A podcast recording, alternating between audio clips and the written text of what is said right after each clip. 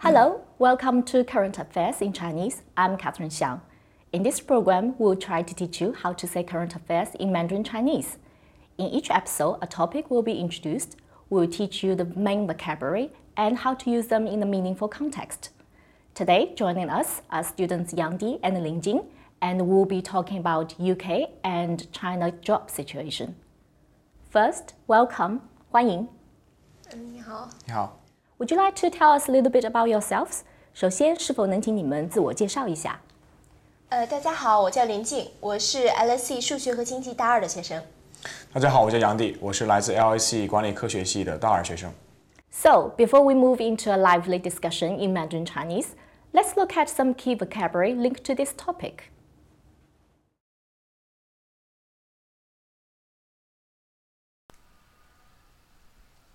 就业形势。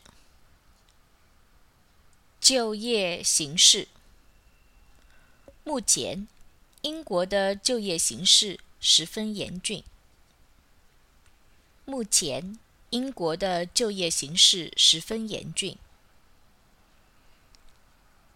市场。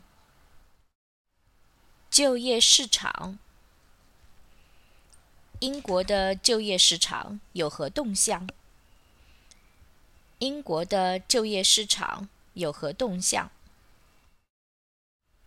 就业机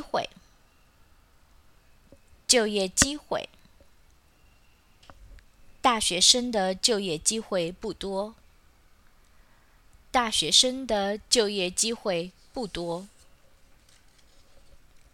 就业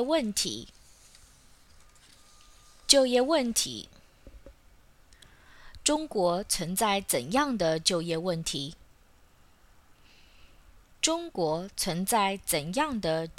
题？乐观不乐观。我对英国的就业形势很乐观。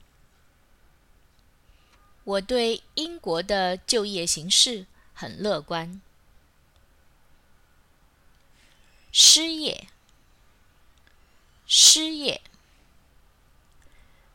人数。英国的失业人数达到了262万人。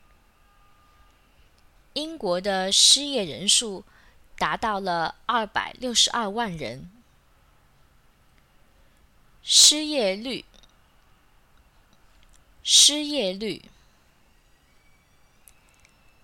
今年11月，英国的失业率为 8.3%。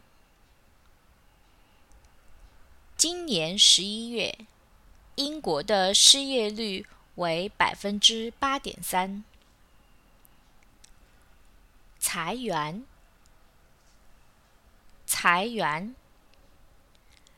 在中国，什么行业容易被裁员？So,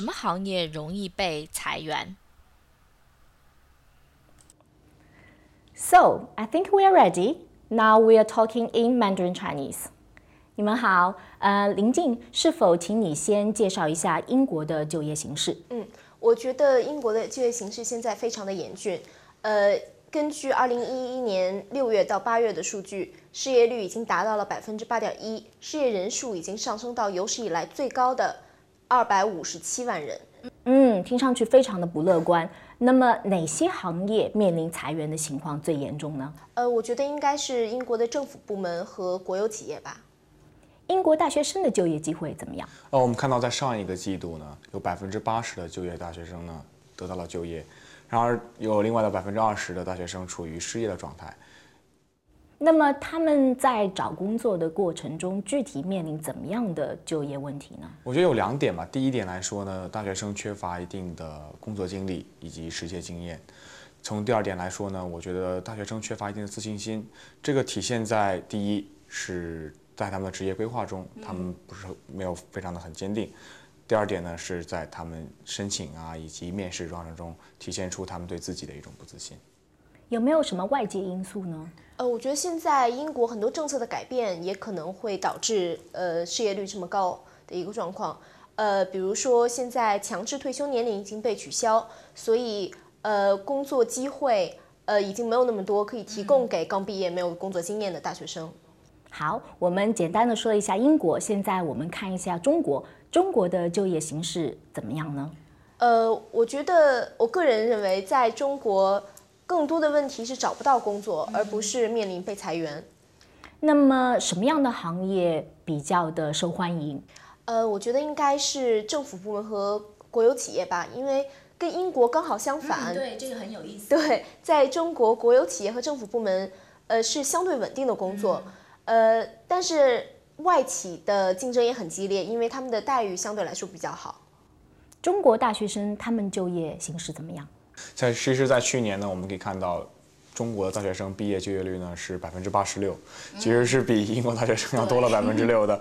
但是其实把它放到一个大的环境来看，我们中国是一个人口比较多的国家，拥有着 1.4 亿的人口，那么有着成千上万的毕业生在寻找工作。在他们投简历的过程中呢，他们需要在成千上万的份简历中脱颖而出，站出来，是一种非常非常竞争非常大的。对，所以竞争激烈是一个很大的就业问题。还有没有其他的就业问题？我觉得如果说英国的大学生他们的社会时间不多，那在中国这个问题应该会更加的严重，因为在中国实习是非常难找的，而且他们还要面临着从海外归来的中国留学生的竞争。国内的企业比较偏向于有海外学习经历的人，而且特别是因为他们的英语语言比较好，而且他们在学习期间可能已经在国外有了一些工作经验，但是如果你的中文不太好的话，在中国外国留学生，你去中国找工作还是会有很大的问题的，所以语言还是非常重要的。对，那么你们两位作为在校生，觉得应该怎么样可以提高自己今后的就业机会呢？我觉得应该专注于学习吧，因为成绩还是一个企业来衡量一个大学生是否具有潜力一个非常重要的标准。但是有时间还是应该多参加一些社会实践，比如说参加社团和从实习中积累一些工作经验。你同意吗，杨迪？我非常同意林静刚刚说的学习，因为对于一个企业来说，一个职员的学习能力是非常重要的，因为会有一些职业培训啊，还有一些新工作的安排，这对于一个职员来说是体现他学习能力的一个很重要的途径。另外一方面，我想说呢，就是即使我们大学生没有太多的工作经历或者说社会经验，但是我认为大学生还是可以找到一些比较简单的工作，然而从这些工作中我们可以学习到，比如说与上司还有同事之间沟通的能力啊，还有处理一些突发事件的能力，这都是对大学生就业非常有帮助的。所以你们其实两个人的想法都是很一致的，学习第一，然后在之上呢可以提高自己的实践和学习的能力，非常好。那么我们前面说到，不论是在英国还是在中国，好像大学生的就业问题都很多。那么你们对自己毕业之后就业是否乐观，或者说是想在英国还是回中国找工作？我个人不是很乐观，因为像之前提到的很多法律法规的改变，也包括了移民政策变得更严格，所以作为一个在英国留学的海外大学生，想留下来找工作变得更困难，因为可以找到的工作机会变得更少了，而且我想去的行业竞争也非常的激烈，所以我不是很乐观。杨迪，我跟林同学刚好相反，其实我还是比较乐观的，因为非常好。其实我们看到 LSE 毕业生呢有 90% 的就业率，然而 LSE 学生在雇主们的这个评论以及评语当中还是非常高的，也是认可度也是非常高的，所以我认为 LSE 的毕业生在寻找工作的过程中，相对来说会轻松一点。